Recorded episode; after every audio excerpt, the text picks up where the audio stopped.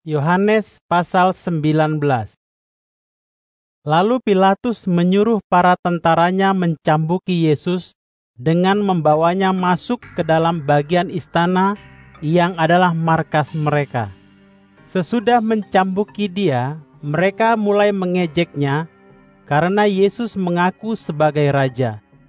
Jadi mereka memahkotai dia dengan mahkota berduri yang mereka buat dari cabang-cabang tumbuhan merambat yang berduri.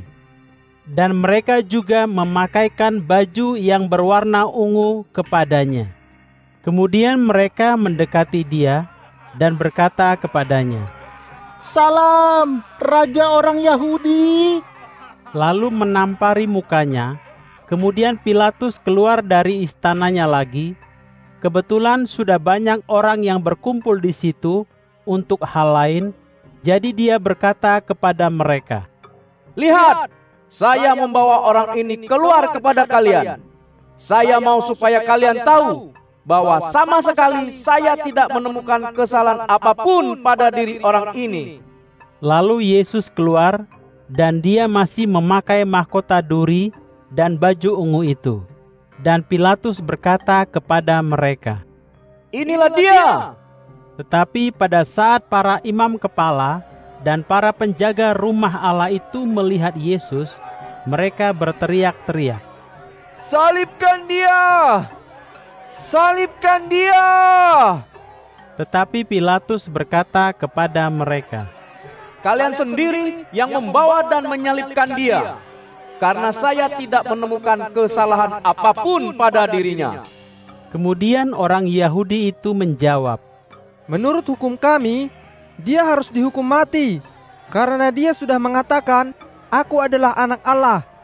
Waktu Pilatus mendengar perkataan mereka itu, dia semakin takut.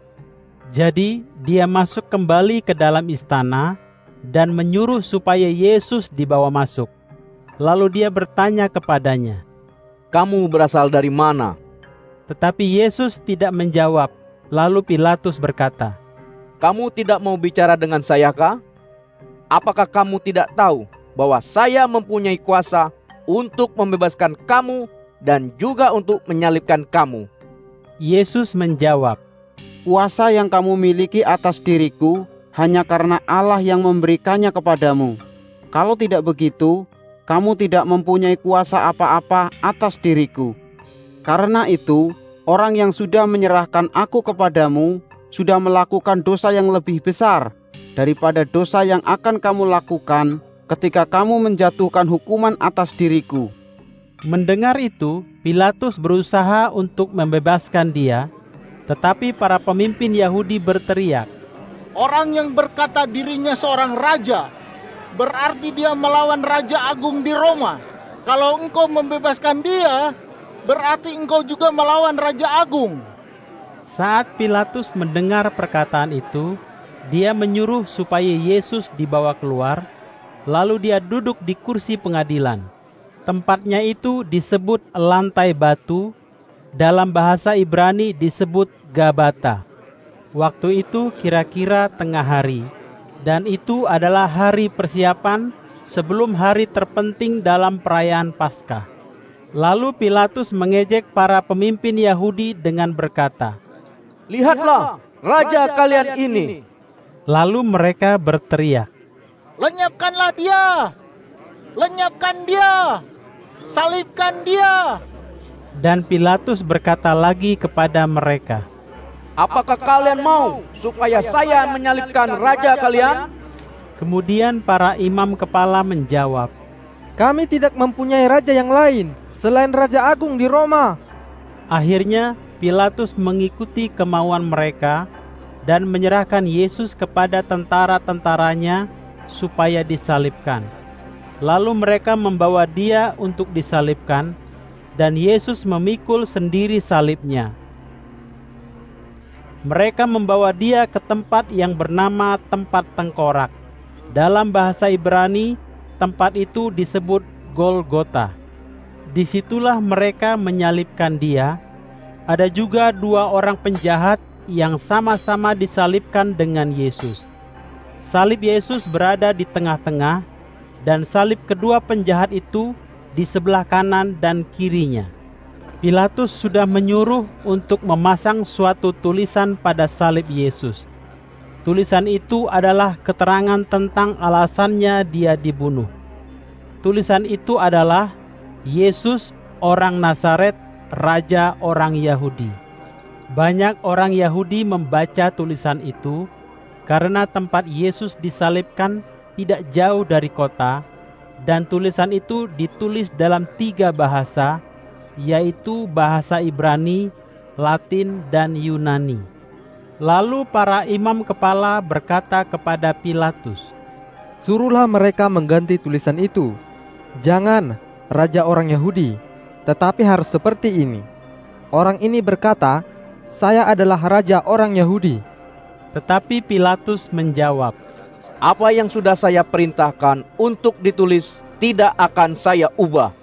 Yesus disalibkan oleh empat orang tentara, lalu mereka membagi-bagikan pakaiannya di antara mereka, dan masing-masing mendapat sebagian. Jubahnya panjang tanpa ada sambungan jahitan, karena ditenun dari atas ke bawah. Karena itu, mereka berkata satu sama lain, Jangan kita robek-robekkan jubah ini.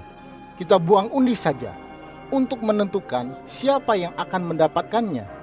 Maka terjadilah tepat seperti apa yang ditetapkan Allah, supaya ditepati apa yang sudah tertulis di dalam kitab suci. Mereka akan membagi-bagikan pakaianku di antara mereka, dan mereka membuang undi untuk melihat siapa yang akan mendapatkan jubahku tepat seperti firman Tuhan itulah yang dilakukan para tentara itu, biarpun tanpa mereka sadari. Ibu Yesus berdiri di dekat salibnya.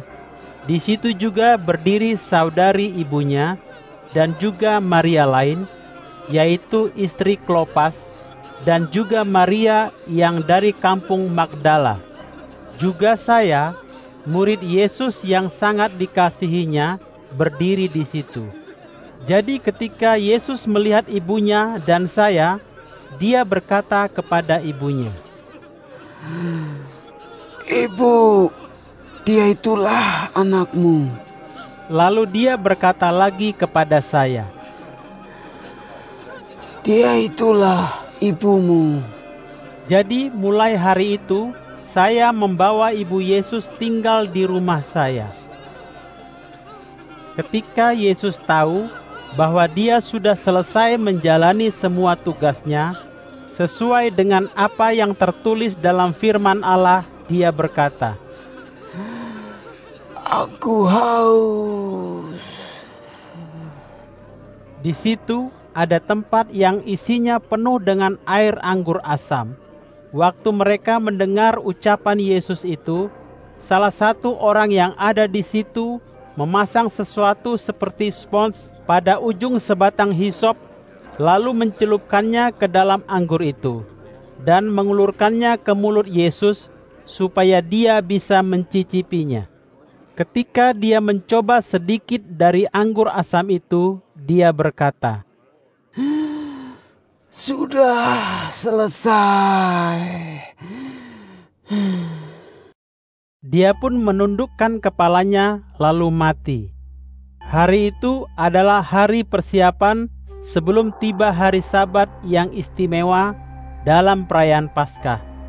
Jadi para pemimpin Yahudi tidak mau ada orang yang masih tergantung di kayu salib pada hari Sabat istimewa itu.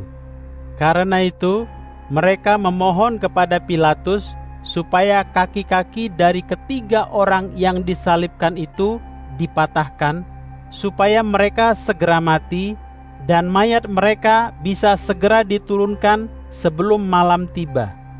Jadi para tentara mematahkan kaki kedua orang yang disalibkan di sebelah kiri dan kanan Yesus. Lalu ketika mereka mau mematahkan kaki Yesus, mereka melihat Yesus sudah mati, karena itu, mereka tidak mematahkan kakinya, tetapi salah satu dari mereka menombak lambungnya. Darah dan air langsung keluar dari lambungnya itu. Saya yang menulis buku ini melihat hal itu dengan mata kepala saya sendiri, dan saya tahu bahwa hal itu benar-benar terjadi. Saya menuliskan kesaksian saya ini supaya kalian semua juga percaya. Maka terjadilah tepat seperti apa yang ditetapkan Allah, supaya ditepati apa yang sudah tertulis di dalam kitab suci tidak ada tulangnya yang akan dipatahkan. Dan apa yang mereka lakukan sesuai dengan ayat lain yang berkata, Mereka akan memandang kepada dia yang sudah mereka tombak.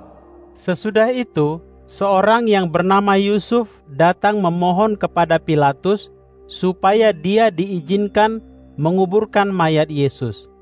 Yusuf ini berasal dari kampung Arimatea dia adalah pengikut Yesus, tetapi tidak secara terang-terangan, karena dia takut kepada para pemimpin Yahudi.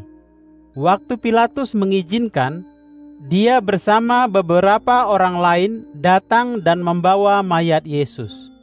Nikodemus yang dulu pernah datang menemui Yesus pada malam hari juga ikut membantu Yusuf. Nikodemus membawa ramuan berbau harum yaitu campuran mur dan gaharu yang beratnya lebih dari 30 kilogram. Mereka mengambil mayat Yesus dan membungkusnya dengan kain halus bersama dengan ramuan itu, sesuai dengan cara orang Yahudi membungkus mayat untuk dikuburkan. Di dekat tempat Yesus disalibkan ada sebuah taman, dan di taman itu ada lubang batu yang disiapkan untuk kuburan dan belum pernah dipakai. Karena matahari hampir terbenam dan malam Sabat sudah dekat, jadi mereka menaruh mayat Yesus di dalam kuburan yang terdekat dari situ.